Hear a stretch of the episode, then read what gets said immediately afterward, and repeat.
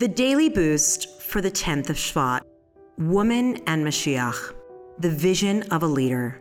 Today marks the anniversary of the passing of the previous Lubavitcher Rebbe, Rabbi Yosef Yitzchak Schneerson.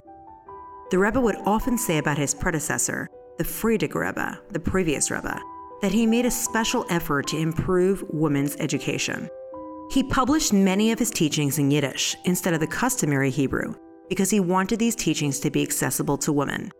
Furthermore, he ordered that a series of discourses, beginning with the 10th of Shvat, be published in memory of his grandmother. By divine providence, the Frierdiker Rebbe passed away on that day. The day of a person's passing represents the culmination of his or her life.